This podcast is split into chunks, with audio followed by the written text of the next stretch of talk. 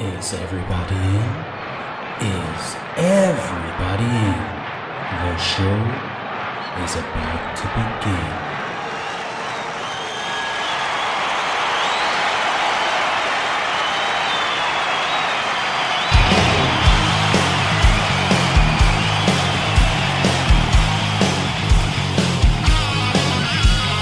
Welcome to the podcast, concerts that made us, interviews and stories, tales from the bus. We love taking you back to when it all went down. The greatest live shows and that cheering crowd sound. It's concerts, concerts that made us, concerts that made us us.com.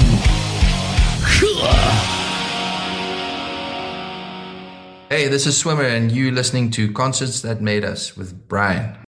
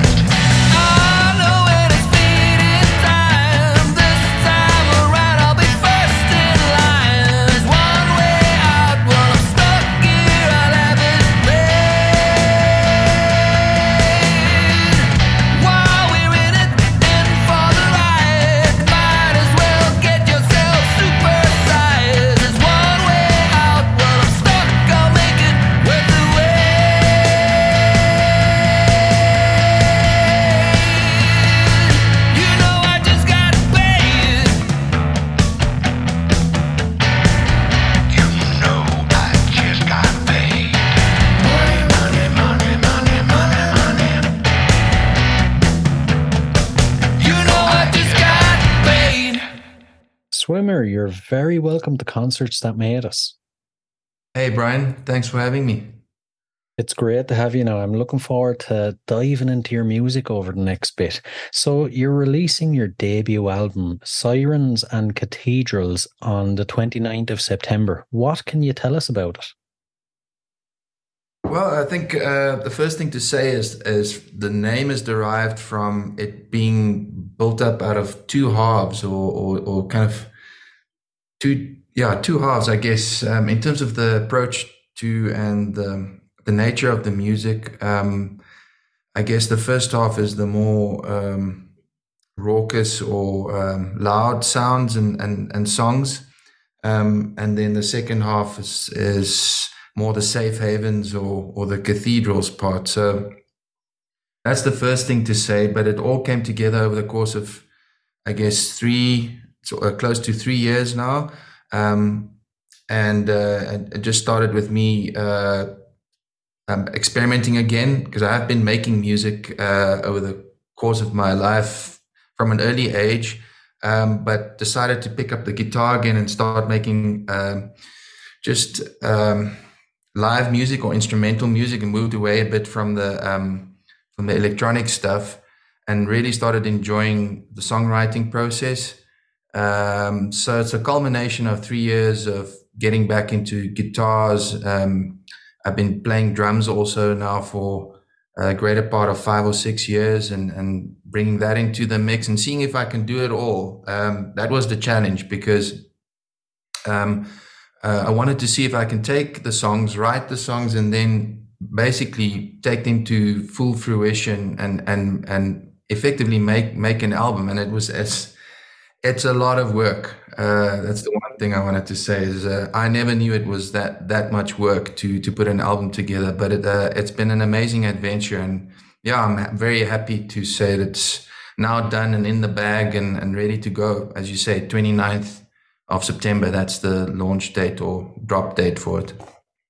I was actually going to ask, or I was going to say, you play all the instruments on the album. What was the journey like to become proficient in each one of them? Uh, frustrating, but also very rewarding. Um, uh, I had to play.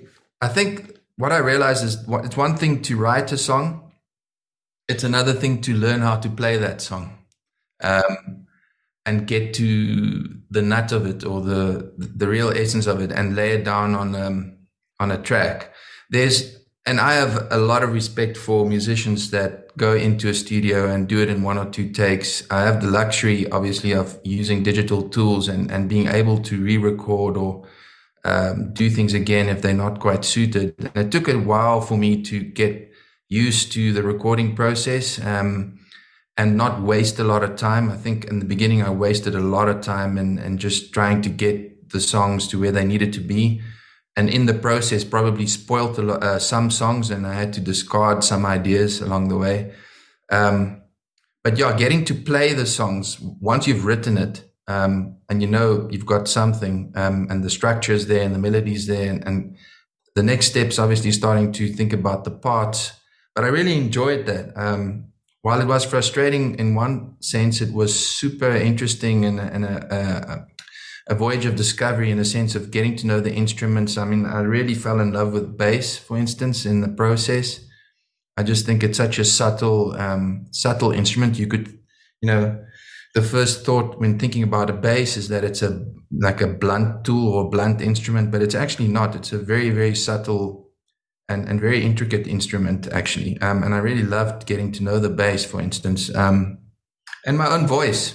Um, I think it was the first time in a long while that I've challenged myself to to lay down um, something proper in terms of vocal performance, um, and getting to know, um, you know, the voice as an instrument is just unbelievable. I've discovered since that um, there's, you know, there's no doubt in my mind that the voice is the most complicated and, and complex instrument that you can get, and it's, you know, there's so many muscles and and uh, cavities in your head and your in your you know that can resonate and help shape a sound. It's it's it's crazy. And you don't have control uh, you know uh, conscious control of a lot of those muscles. You you it's almost uh, it becomes it has to be intuitive to a sense. So again that's that was something that was big part of the adventure is discovering these tools, um, including my own voice, and as I say, the instrumentation. So um, it's been awesome in that sense.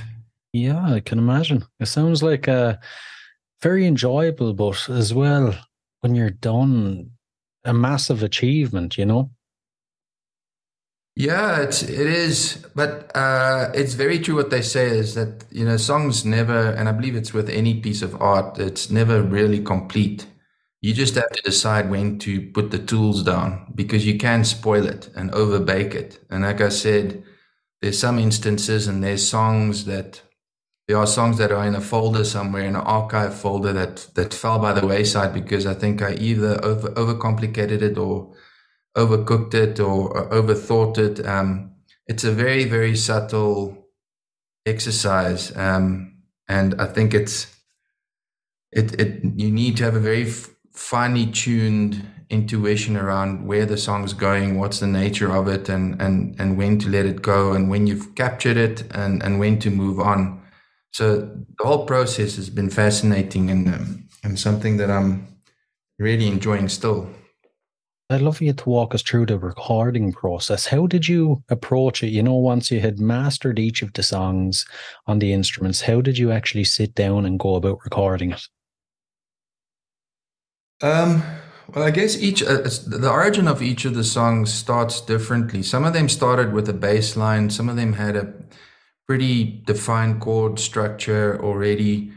Um, I mean, one of the songs, "Agency," actually the beat um, of agencies is is a it's an odd meter, so it's it's a seven it's a seven meter. So that's been in my head for ah geez, um, probably fifteen years, uh, if not longer.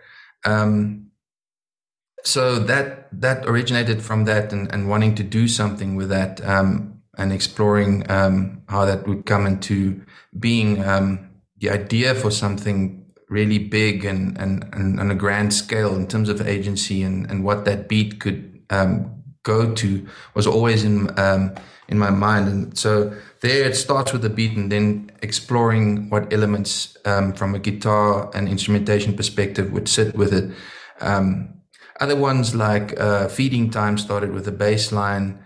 Um, and uh, I guess it often just starts with feel in laying down that initial four bar, eight bar loop and seeing where it goes. But others and and and many of the ones that um, that I've been having um, worked at for the past three and a half years were um, uh, complete chord progressions, but not with an idea of um, how drums and, and other elements would come and complement that guitar part or those chord progressions. So it starts with a nugget or an initial thought and laying that down on um, and what I used initially was actually GarageBand, and then um, and then and I thought GarageBand was awesome just for getting an initial demo down. Um, I did that with most of the songs, and then moved from GarageBand to Logic. Um, and so, and then exp- and just expanded the quality and improved the quality of the takes um, until I thought it was on a on a good enough level to have a producer take those takes and effectively just do a final mix uh, of those takes. And it took a while to to also find um, the right person uh, or persons to help me with so uh, with the tracks and the mixing. So um, again, just talking about agency, I, um, I found a, a, guy here in Johannesburg called Craig Hawkins, and he was really really amazing. Um, and he knew exactly what to do with that track. The nature and the character of that track just suited his style um, of production. And um, and then there was another track called "Walking on Home," and I looked for a warmer, more retro kind of approach to to the mix. And I found another guy here called Barry Burke.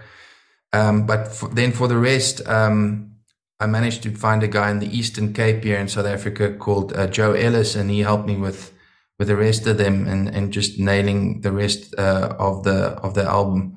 Um, but yeah, it's um, th- that initial nugget is is those tentative steps can be very nerve wracking because where you take it from there can really again make or break the track or really define it in terms of where it needs to go. It's kind of interesting to to look at the tracks now, and I'm I'm playing the tracks live now, obviously, um, and and exploring them. Um, and it's now that I'm finding that they're actually maturing, um, and I'm hearing things in the in the way I'm playing them live now that, that that's actually um, educating me on where on, on the on the real nature of the songs and and where they sit um, on a more accurate place emotionally, arrangement wise, etc. So I don't think the songs are ever done. Like I said, um, um, and I think even playing them live, they they change. They change as you you keep playing them. I'd I'd love to dive into your history for a bit now because I feel like it's interlinked, obviously, with the album, with your sound, and with the inspiration. First off, you're from the Skeleton Coast. I've heard it's called the place God made in anger. For those of us that don't know, can you paint a picture of it? Well, um, I mean, the first thing to say, obviously, being the Skeleton Coast, is that it's um, it's where the the cold Atlantic meets the the Namibian desert. So you've got these two extremes, and within that, people um, have been managed have managed to make a living for hundreds of years, obviously through diamonds um, and other industries, fishing, there's not much. Um, there's literally a desert on the one side and an ocean the other. I suppose the oceans where food um, and um, you know most of the sustenance comes from.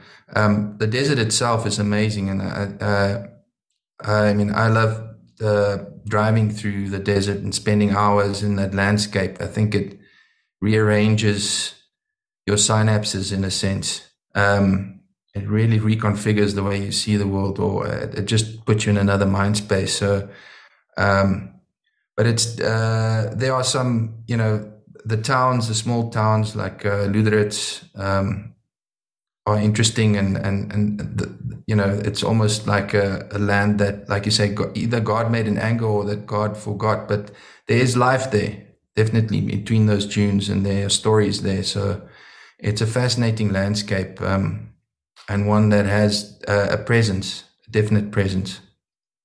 Yeah, I uh, I totally get what you're uh, saying about the desert. Years and years ago, I actually uh, I managed to go into the Sahara Desert on a holiday for a couple of days, and now it was very touristy, but just the mm. landscape. I totally get what you say, what you mean when you say it does something to you. You know, it really yeah. touches you deep inside and kind of changes how you think. But um, you led somewhat of a nomadic existence from an early age. What was what was that period like in your life? Yeah, I think um, moved 14 years, uh, 14 times in 11 years. Um, so used got used to um, backing things up and moving along, and that gave me an opportunity to also get to know other parts and, uh, and different people. Um, and I think it also it it kind of informs the way you see the world and look at the way you become an observer. Um, you become almost um, um, someone that looks at things often on the side or the fringes of things.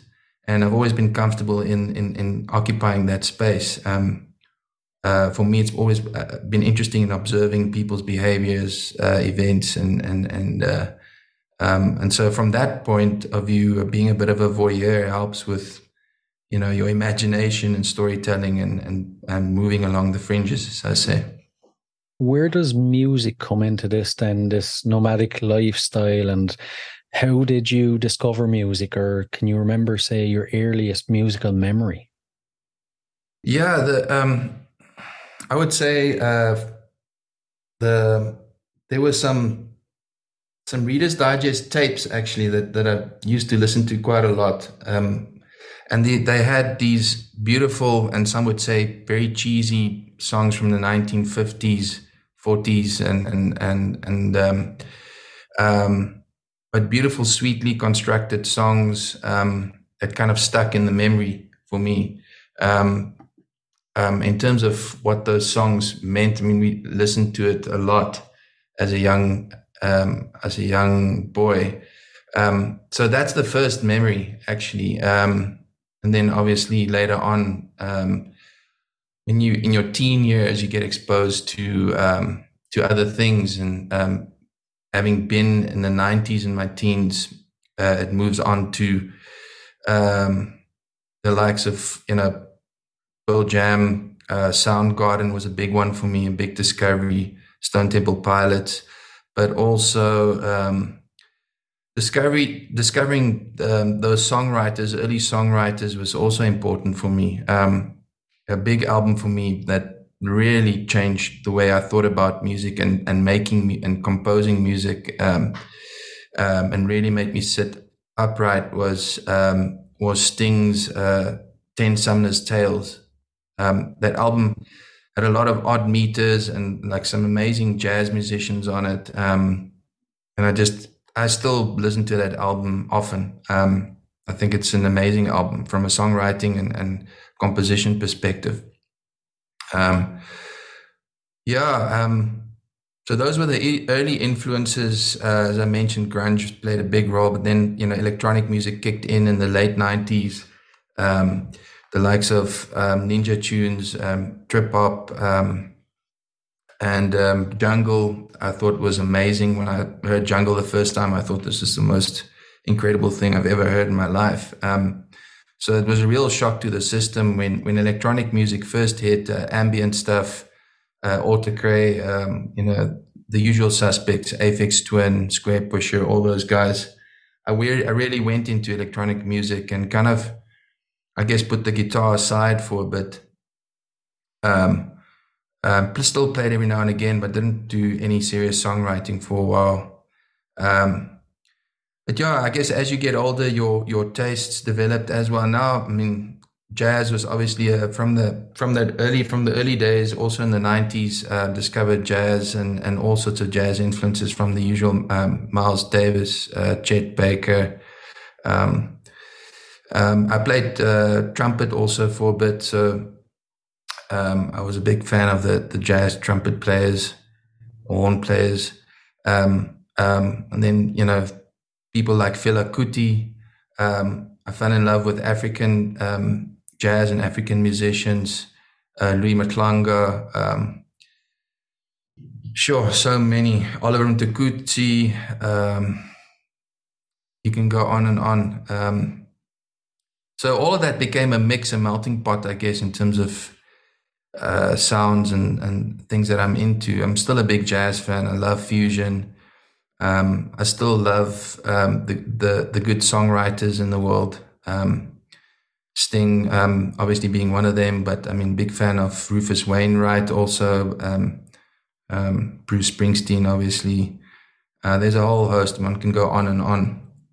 It's massively uh, eclectic taste there. Yeah, I should mention actually Tom Waits also. Tom Waits had a very, very big influence on me and a big impact on me. First time I heard Tom Waits is just one, also one of those moments where you go, "What is this? This is amazing!" And and he's he's been a big part of, um, you know, I, I, would even say my identity or my, uh, you know, my view of my worldview even um, I just love the guy. I love his imagination, his approach to things, his childlike curiosity. Um, and it's evident in his music. Uh, you know, his music can sound dark, but I, I, think his music is just so full of a celebration of, of being human and, and, you know, being messy. And I love that.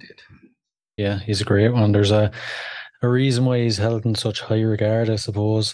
And you know, your own decision to become a songwriter, then it stems from a, a psychedelic pilgrimage in the desert. We've got to hear whatever you can tell us about that.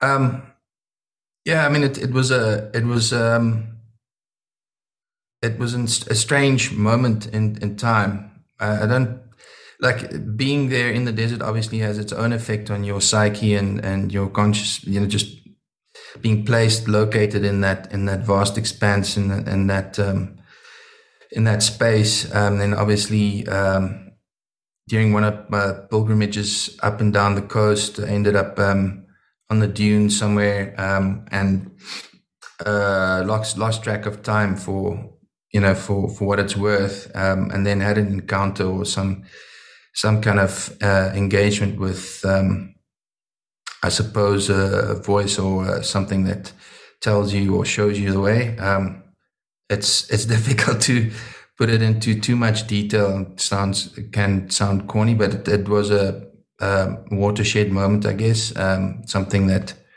put you uh, on the track to to starting to explore something and um, maybe a, a, a voice, as I said, or a, hand showing you the way. So so um, I don't want to make too much of it, but it was um, it was a, a, seminal moment in terms of just um, understanding where the you know what the pursuit needs to be. I get you. I get you. And you know, at this stage in your career, then, what's your views on the music industry as someone trying to kind of break into it or get more recognition?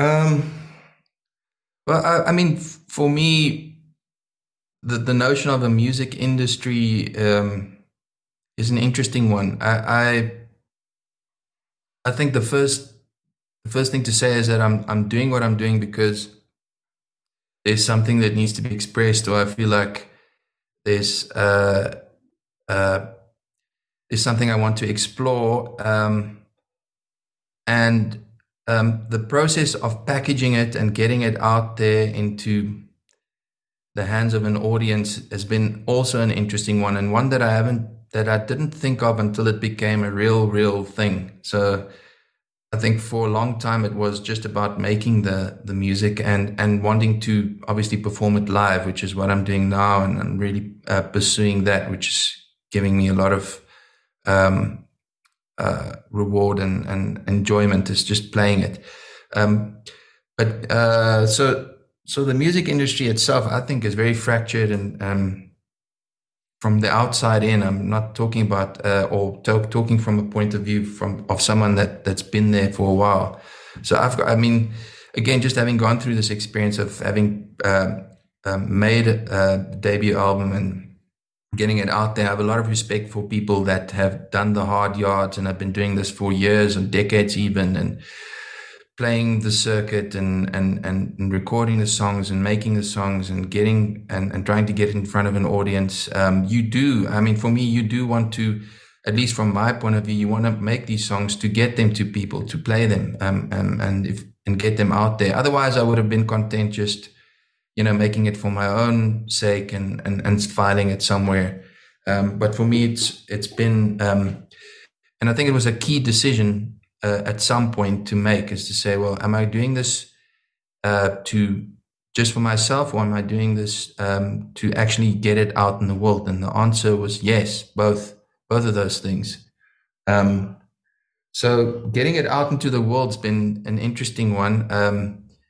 Um, getting it onto streaming platforms and and you know talking to people like yourself and getting um, getting people's eyes and ears attuned to it or, or um, uh, getting it noticed. It's an interesting process. Uh, for me, um, for me, it's about playing it live and and and building an audience that way.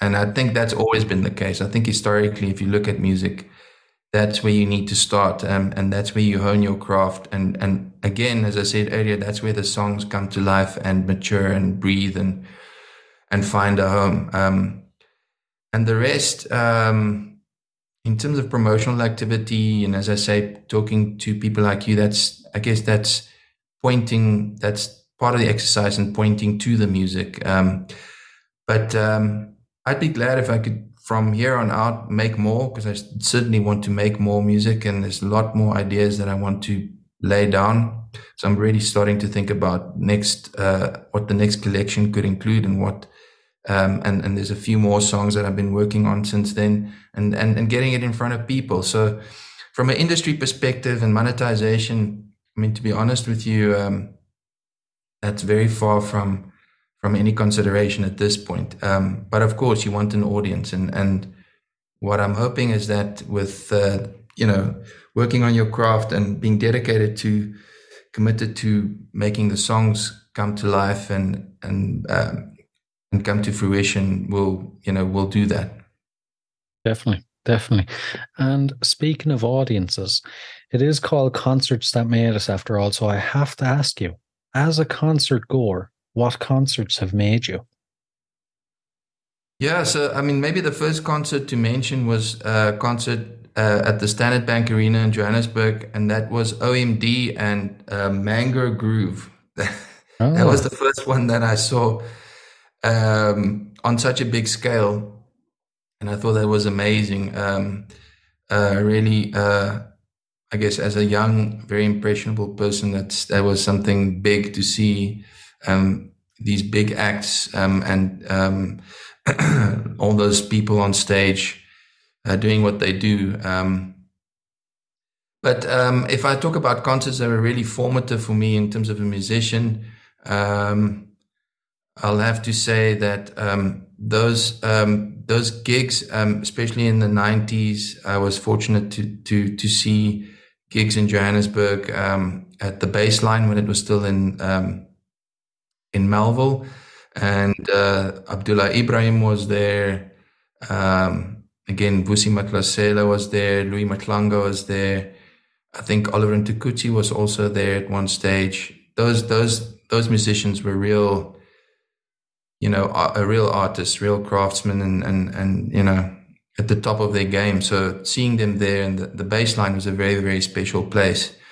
Um, at the same time, you had the rock and and a rock scene in um, going on, and and to that extent, um, seeing the Springbok Nude Girls, uh, and I saw them a couple of times. But um, there was a there was a club in Johannesburg called the Roxy, um, and I saw them there a couple of times. I even stage dived a couple of times during that gig. Um, that was an awesome gig, and I remember um, at three o'clock in the morning looking for uh, car keys just couldn't find it. Um, literally being the last person in the club and uh, the cleaner sweeping the floor with just every, the debris of, of the evening. There's this heap of dust and trash and, and whatever else. And on this heap of trash was my car keys and basically just walked up to, uh, to this heap of trash.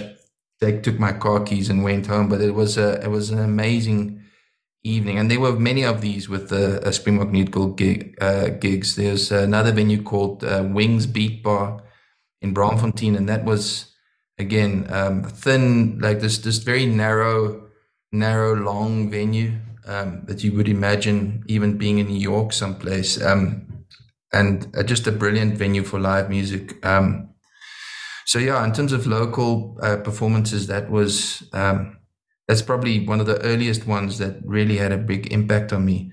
Um, one that really st- stands out for me um, was seeing David Kramer um, at Oppikoppi. Um, I think it was 98. I was, um, by then, I, I, was already kind of, I've got a job as a designer at a digital agency and I was, I got the camera stuffed in my hand and, um, and got told that I got to press pass so I can really go anywhere and take pictures um, with the purpose of um, using it on the website.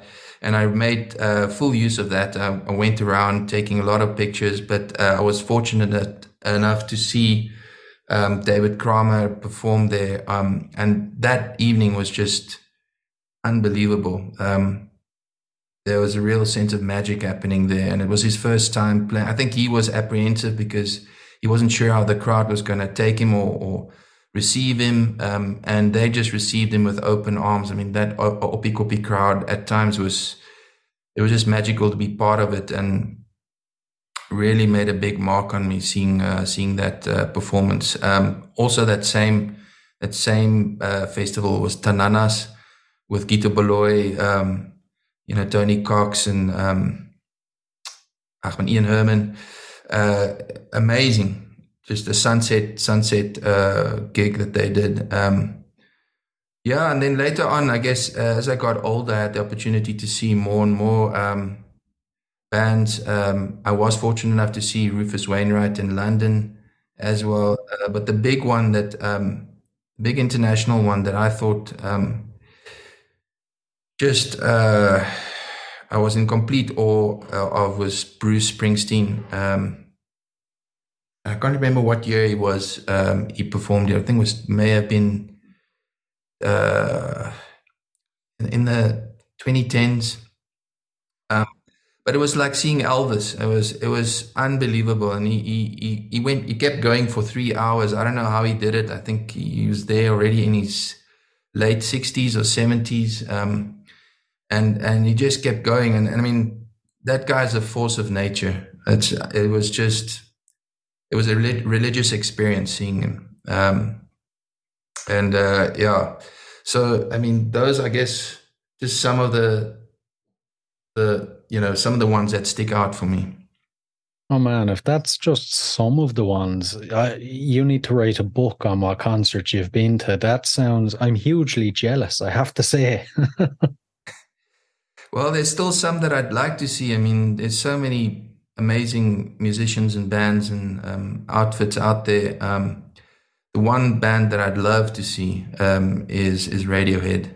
Um, um, I just think they, you know, they're absolute uh, magicians. They they're geniuses. Um, I've watched a few live concerts online during COVID. They they made a few available on YouTube, and I think I watched the Berlin one, and it was just unbelievable to see how they combined live instrumentation with the electronic instruments and the mastery that they have of those instruments. I remember seeing a documentary or the um, of uh, Pink Floyd, and and it took them, uh, I think, according to the documentary, about two years to master all the instrumentation to get that sound, to get it all working properly live. And I, I remember thinking about that when I saw Radiohead and thinking, well, these guys are, you know, modern Pink Floyd. They and, in terms of the mastery of the instruments and, and, the complexity of what they put together, it's just on another level. You, it's hard to fathom. You look at it and you go, well, it, it, there's no way this can, you know can be created live, but they're doing it. They're doing it live, and they, are using no backtracks or anything like that. They, you know, it's it's just um, jaw dropping to see. Yeah, yeah, it really is, really is. And you know, we have to move on to your gigs now. For any listeners that haven't caught one of your shows, what can they expect? Lay it all out for them if you can. Um, well, in terms of the the mix of songs, I think um, again, as the album and the album name alludes to, it, it's a there's some uh, real toe tappers. Well, there's one or two toe tappers. There's there's some really hard ones also. Um, um and there's and there's a few um, that are more contemplative and um, and and acoustic.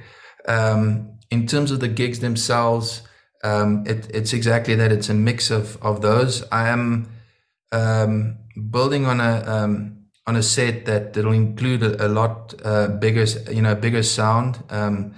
Uh, for the moment, the, the gigs and the type of venues I'm playing is it doesn't always allow for uh, you know, full electronic um, or electric set with uh, with uh, with the, all the distortion and and um, and noise that goes with it.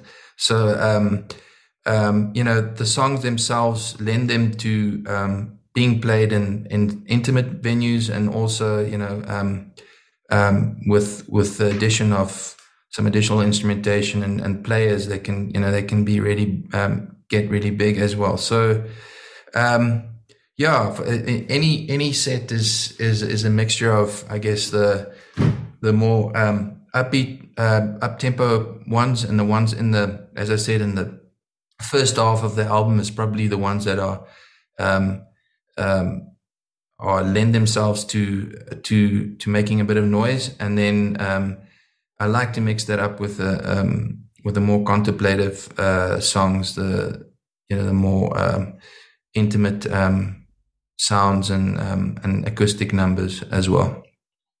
Sounds like uh, quite the experience. And you know, out of all the gigs you've played, then is there one that sticks in your mind as maybe the best you've played or the best experience you've had? Well, it's early days. I mean, um, I, will be honest. I don't have a I don't have a years and years of uh, many gigs under the belt, so I'm hoping that those stories are still going to come, and I'm I'm keen to uh, to play um, more venues. Um, played at uh, the Radium that was um, that was earlier this year. I love that venue, so that was special. That's one of the oldest, if not the oldest, uh, pub in in Johannesburg. Uh, lots of journalists uh, hang out there and used to hang out there. Um, interesting memorabilia on the walls. A, a real uh, institution in Johannesburg, and many bands have played there. So it was really special to just do a do a set there. Um, and then um, you know this on the 30th i'm playing at a festival in Magaliesburg details still need to be uh, bedded down so i'm looking forward to that um, but i would say the radium was um, for me a, a, special set right right. I like it. I like it. And you know when it comes to showtime then just before you go on stage how do you psych yourself up? And then afterwards how do you wind down? Um, well, the one thing that I've learned is not to have too many beers or other things before the before the set because that can uh, uh, that can be detrimental to a good performance. Um, but I, I think um, for me, it's just it's finding uh, some quiet space and um, finding some um,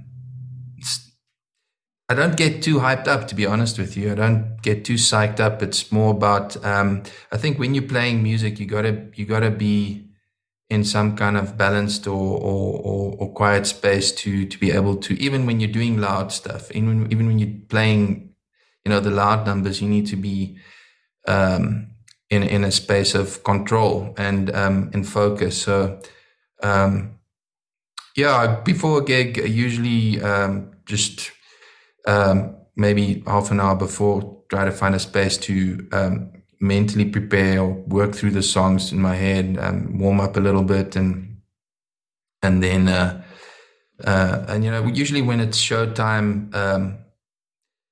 Um, there's always a bit of nervous jitters before, but once you get onto stage, I mean, I, I love just playing with people, playing with um, fellow musicians, and, and and performing the songs. And I think most of that just kind of dissipates. But um, yeah, it's mostly just getting to that quiet place and a place of focus in your mind before you uh, before you get onto stage. Right, right. And you know, say you play the best gig of your life, you wake up the next morning, it's back to normality. What sort of effect does that have on you, and how do you deal with it?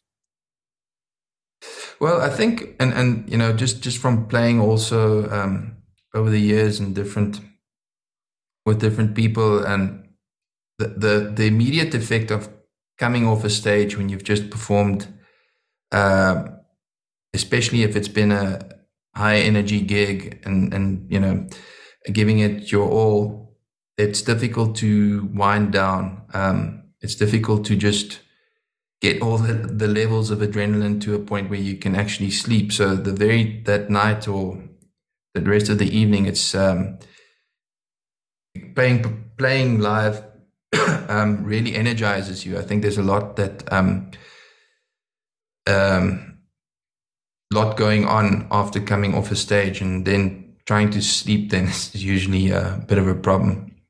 Um, well, yeah can be. Um, and then, um, yeah, there's definitely a bit of a come down, especially once you um, back to normality, as you say, back to to everyday life. Um, um, so uh, there's there's something to be said about um, being just being conscious of it and and and trying to stick to a routine and seeing it as a craft. Um, the, the, the live performance stage is the magical part, and you work towards that. Um, um, but it's it is in a sense uh, keeping the discipline of um, once you are off the stage or waiting for the next one, not to get despondent, but to keep uh, going at it. And uh, you know, playing music, there's so much you can still improve on um, and and work on. That um, it's you know, in a way. Um, it's not getting distracted and and and keeping your head down and um, and making sure that you're working on that craft. And that's the stuff that fuels you again keeps you going and and keeps you inspired for the next gig. So yeah the the gigs themselves can be a bit of a a drug or a addiction um, and it can have very high highs. It can be it can also um, you know gigs aren't always perfect. Um, uh, they can also be in a way debilitating or disparaging if it all if it goes wrong. Um, and I'm I tend to be quite hard on myself in terms of the the gigs themselves and the performance. So if it's not going well, um, you know, I, am more mindful of the things that uh, that can be improved upon um, than necessarily what you know what went well. So I think there's for me always things to work on uh, afterwards and and keep improving on for the next gig. So yeah, I think it's just keeping your head down and, and keeping working and seeing it as a craft and, and and working away at it. I like it. I like it. And you know, when it comes to your personal life, then how do you find the balance between that and the demands of being a musician? Yeah, I mean, one of my friends, uh, a good friend of mine, said that, and he's also a musician. Says, you know, when you're in the studio, you, you invariably you um, if you have a girlfriend or a partner, they become a studio widow. uh, because you spend a lot of time in the studio, uh, especially if you're recording um, and making a new album. And um, to an extent, I'm, I'm um, I am relieved that that the recording part for now is is kind of set aside, and I can just work on my live act. And um, but that also takes practice. So again, it's it's it's but it's something I choose. You know, it's not it's not a it's not a, a burden. Um, I choose to to play music, and um, and that's the the food and the sustenance that I have from a creative perspective, uh, keeping that going. And um, and so from a hobby uh, hobby perspective, that's uh, I think you know music is is it for me. The the health and um, uh, especially physical health. I mean, you can you can potentially and What I find is that once you once you're in the studio or you're busy with something, you can easily spend two three hours there um, and not notice time go by. So one has to be mindful of going outside, taking a break, taking a walk, or going for a jog, and um, and and keeping that balance going. I have found that um, uh, you know at times music encroaches sometimes or on your focus. Uh, you know, the, like you say, there is still reality, and um, uh, you know I'm not a full time professional at the moment. I'm still uh, I'm still keeping the uh, paying the rent by being a, a designer and um, being in the design profession. So, um, so to that degree, it's uh, it's making sure that you know it's hard to keep the world separate sometimes, um, and uh, a song idea can come up at any time. Uh, also, I find that um, waking up at three o'clock in the morning with a song in my head um, happens.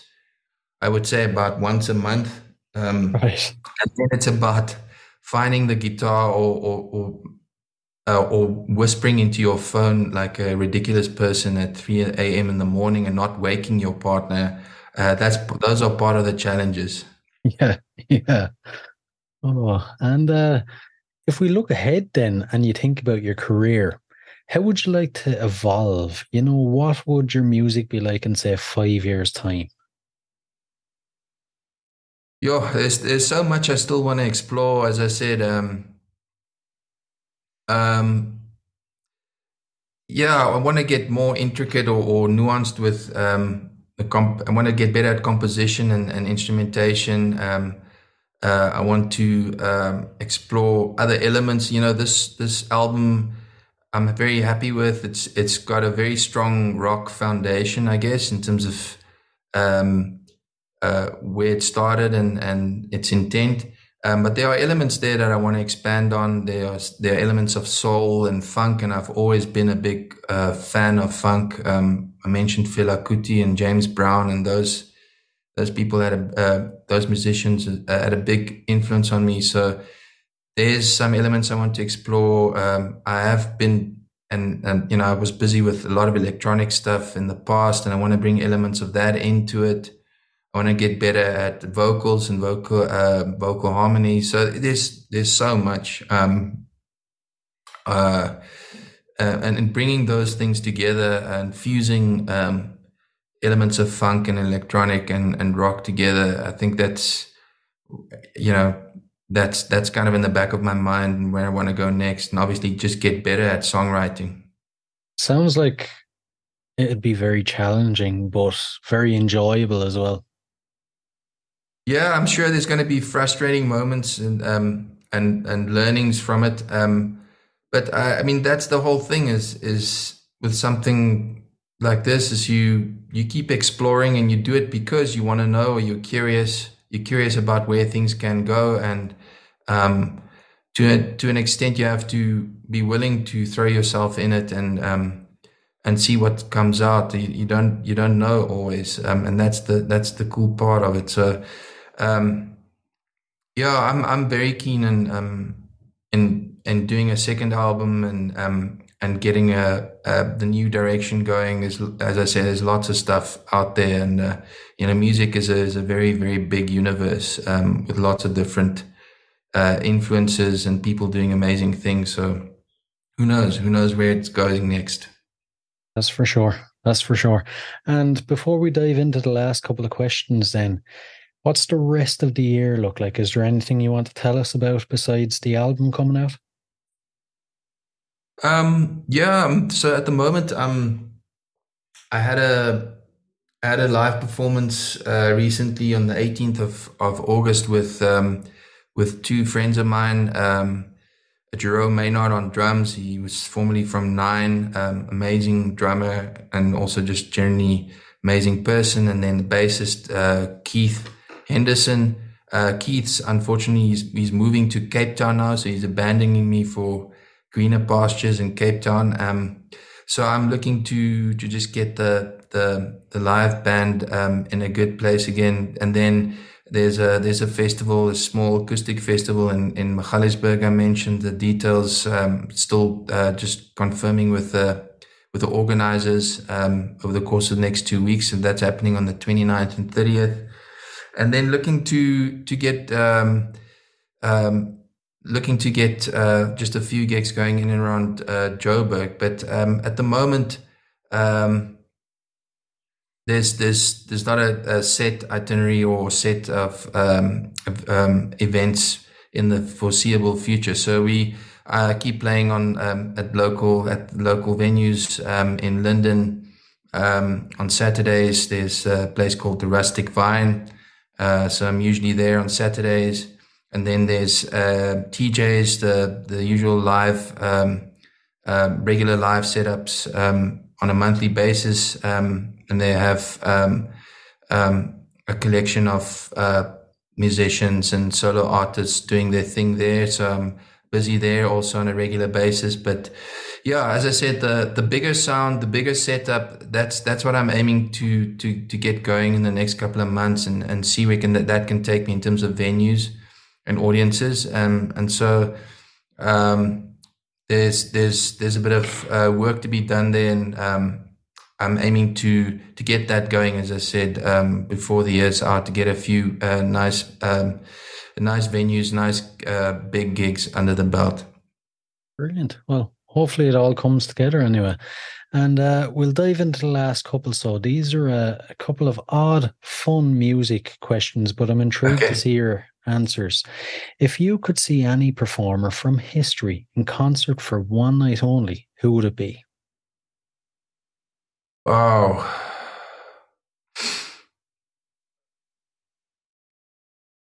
Sure. Um,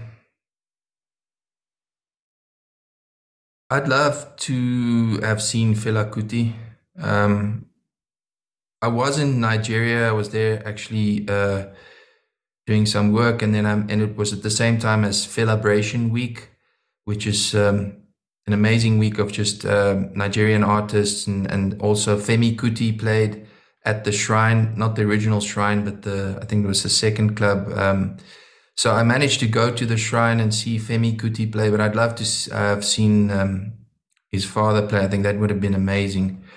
Um, and then, um, yeah, I guess Soundgarden. I kind of missed that one. Um, Soundgarden was also a, big influence on me. So, um, but sure, there's so many different musicians um, from the past that would have been amazing to see um, from the 70s uh, onwards. Um, one can go on and on. I mean, but uh, let's just stop at those two, maybe. Two very good choices. And here's where the odd pair comes in now. If you had to spend 24 hours locked in a room with any musician from history, who would it be? Sure. Um, I don't know if it's healthy to be stuck in a room with a musician for 24 hours. Probably not. uh, we'd probably drive each other crazy. Um, wow. Uh, sure. Um, again, there's so many. Um, I think Tom Waits probably because he has tons of stories. He'll he'll probably keep you entertained. I was half uh, expecting that answer now, I must say. yeah, yeah. Good one. Good for one. sure. And the final one, so now I've been told this is near impossible to answer. What song would appear on the soundtrack to your life? Ah, uh, jeez.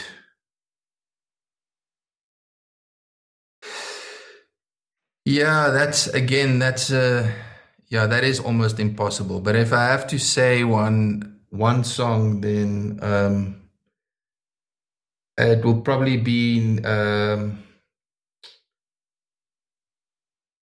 uh man.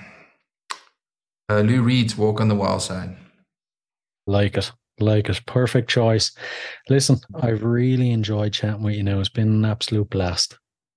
Thank you, Brian. Thanks for the time, and I enjoyed talking to you too. Much appreciated.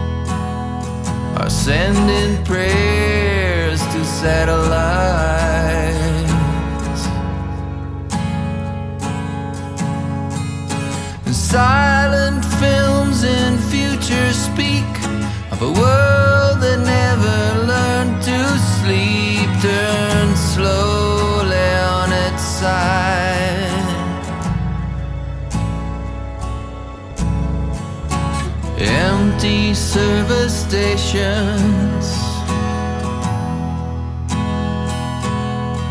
Gather static on their shelves.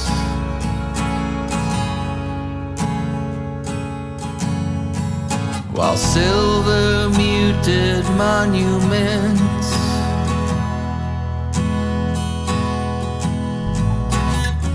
are meeting with themselves.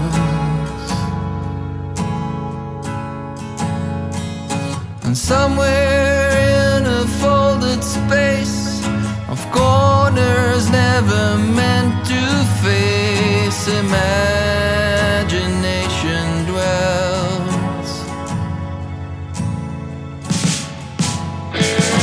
I waded through an open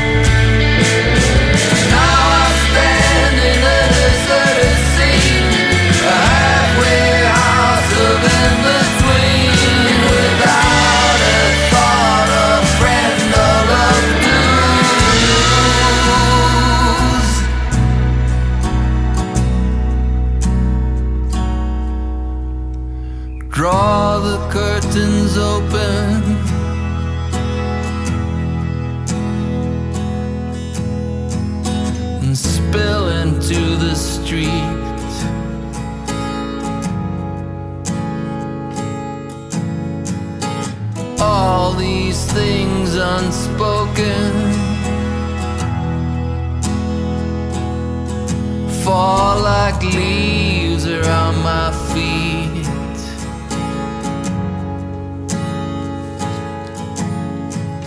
A far away refinery forgets what he's supposed to be and draws his head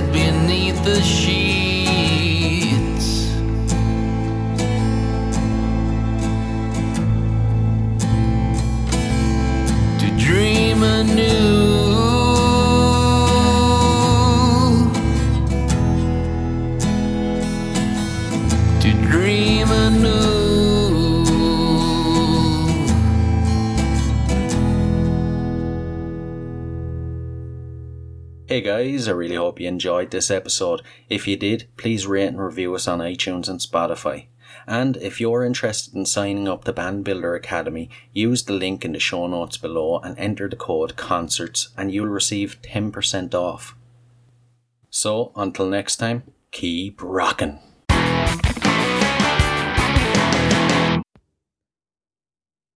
Hey, hey, what are you guys still doing here? The show's over. It's over. You can go home. Go on. We'll see you next time. We'll be here. Bye.